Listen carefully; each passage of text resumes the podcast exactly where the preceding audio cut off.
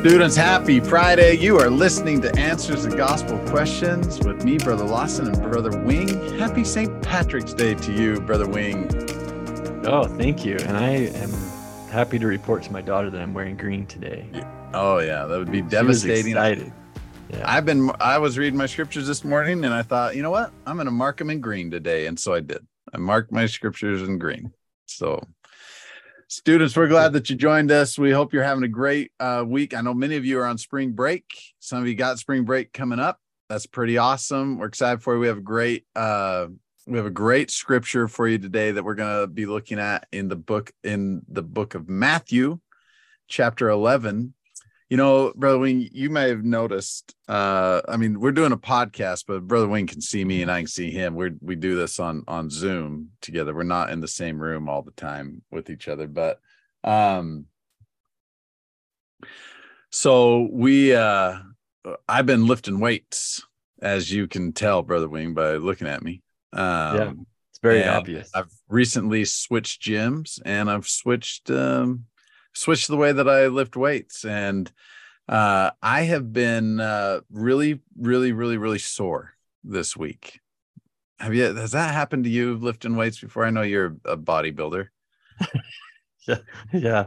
If I do lift weights, it has its effect. I know it the next day. Yeah. You get those jello-y legs. You can't hardly move for the rest of the day. And you think, is this supposed to be good for me?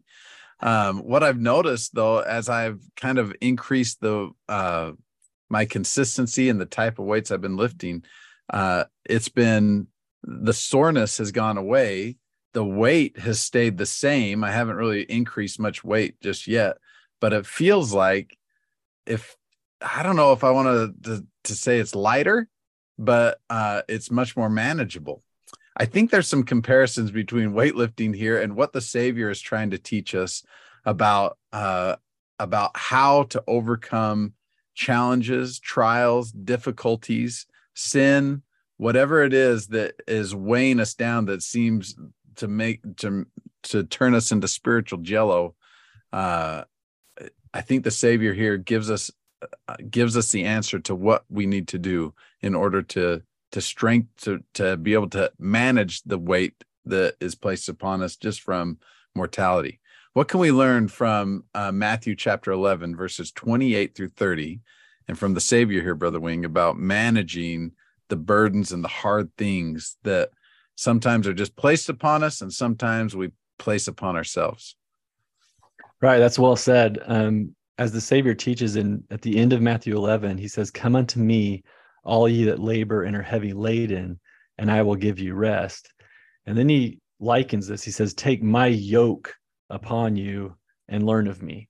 And he's going to go on. But for now, I just wanted to comment on this yoke. Apparently, there were like three definitions of yoke back in Jesus's day. And one would have been the yoke that we commonly think of when we see this passage, that, like two oxen bound together in some way so that they can carry a load and share that load together, and almost as if the Savior's saying, like, "Hey, let me help you with this and take my yoke upon you. Do this. Let's do this together and you'll see how much I can help you." And so I think that makes sense. It perfectly applies in so many ways to our situations. And yet there's a second definition of yoke, like the yoke of bondage, that there is a and especially in this case, it could be that the yoke that he's referring to are these additional rules around the law of Moses that people would have attached to the law of Moses as if it was the law itself. But these were oral traditions and oral laws that are kind of burdensome to the people to have to deal with all of these extra laws that the Jewish leaders had kind of strapped with the people, maybe originally with good intentions, but now have become problematic to them developing spiritually or even recognizing Jesus, So of course Jesus comes along and is like, "Hey, take my yoke upon you, follow my laws, and things are going to be better for you." And perhaps that's what's going on here. Yeah. So he uses this term though. He says, "If you do this, I will give you rest." What do you understand that to mean when he says, "I will give you rest"? In the next verse, he says, "You shall find rest What does that mean? Yeah, he even says that it's easy. His yoke is easy, and his burden has been light, you know. And that's bothered me some, you know, at times in my life when I was like, well, I'm doing the right thing, but this is hard. Right. You know, or like when I was a bishop once, and man, I was like, that's not easy. You know, this burden is not light, but it's right. Lighter. It's easier because Jesus is helping us, but this says it's easy. That's where I kind of think the idea of if we do things, if we go about things the way the world says to do things, we follow their rules and their standards, it makes life hard, you know, but we might find that it's actually a lot easier. Life is hard no matter what, right? But we might realize that the Lord's laws, wickedness never was happiness, but righteousness always provides peace and rest. Like there's this rest from troubles that we can avoid entirely, certain troubles that we avoid entirely because right. we take his yoke upon it. We follow his laws and we do things his way, and we can avoid certain things. Actually is pretty easy. Right. I love the Savior's description of himself when he says, I am meek, which means I'm gentle, right? And then he says, I'm lowly, which means he doesn't have pride. So can you imagine him? He's inviting us to come to him with our problems and with our burdens and saying, hey, I'm gentle. I'm not going to push you away and say, oh, this is too hard for me to deal with. Or why are you bugging me? I've got other problems I'm working with, as maybe humans might be, mortals might be typically do. But the Savior is inviting us and telling us, these are my attributes. This is what I'm like. I am encouraging you to come to me. I am meek and lowly in heart, and you're going to find rest if you come. Any last words here, Brother Wing? Yeah, I mean, this is maybe a little homework assignment for our listeners if they want to take on this little task. Nice. Here.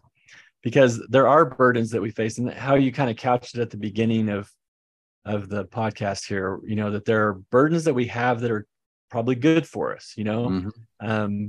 Our church callings or our family responsibilities or some of the education that we're experiencing right now. Like these are actually good burdens. Even we chose these burdens, we wanted them. We were excited when we got accepted to this program or got this job. There's a burden there, but it's a good burden for us. And Jesus will help us through. Like, let's yoke ourselves with him, and he's going to help us do these things that he wants us to do. There are other burdens that are just undue. God doesn't want us to have these burdens, and yet we do carry them around with us. These are the things that we want to drop. We want to drop at the Savior's feet and find the ease that comes with dropping these kinds of burdens. Like some examples, like the biggest one, the heaviest burden that anybody can face in this life is the burden of sin. Yeah. And so this is certainly a burden that the Lord's like, drop it. You're going to see how easy life is when you drop this burden. Repent, come unto Christ. He can heal us and help us, forgive us and cleanse us.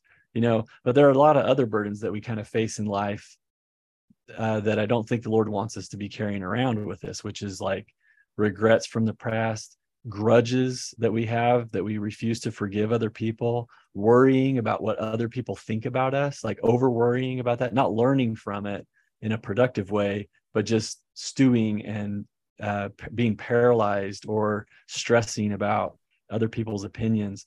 And then a ton of false beliefs. This would be another burden that we face. That, and all of these are kind of given to us by the world's way of doing things.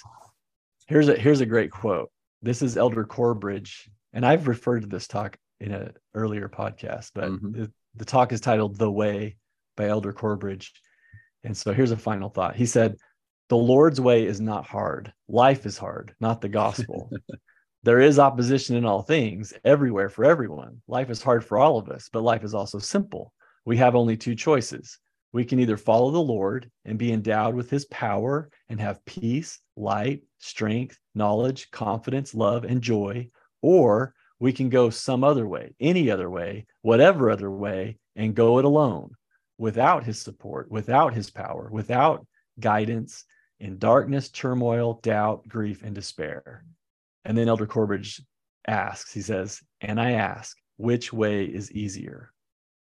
Like, it really is the easier way to go with the Lord through life, drop our burdens at his feet, and take his yoke upon us. Yeah. One last thought I had too, as you're sharing that, is the Savior's invitation to come unto him is given to people that meet two qualifications, right? Those who labor and are heavy laden. I think everybody, like you mentioned, everybody's heavy laden, but are we laboring, right? Is it something that we're working with or are we just letting that weight crush us? Or is it something that we want to get through and work through? If we are, the Savior's invitation to come unto him might look like scripture study. It might look like going to our Father in heaven on our knees and asking him for help and direction. It might look like going to priesthood leaders or trusted friends or watching General Conference. But the Word of God is most likely going to be what is going to help us to come unto him and follow him. And so, students, keep reading the scriptures. Keep every one of you has heavy burdens, but keep laboring with that heavy burden and seeking the Savior at the same time, and you'll receive rest. All right, students, thank you for listening to this episode, The Answer to Gospel Questions. Hope you're enjoying this version of Institute. We'd love for you to take the in-person version of Institute in our classes. That'd be great to see you there. Until next time, everybody, we love your guts. Stay righteous.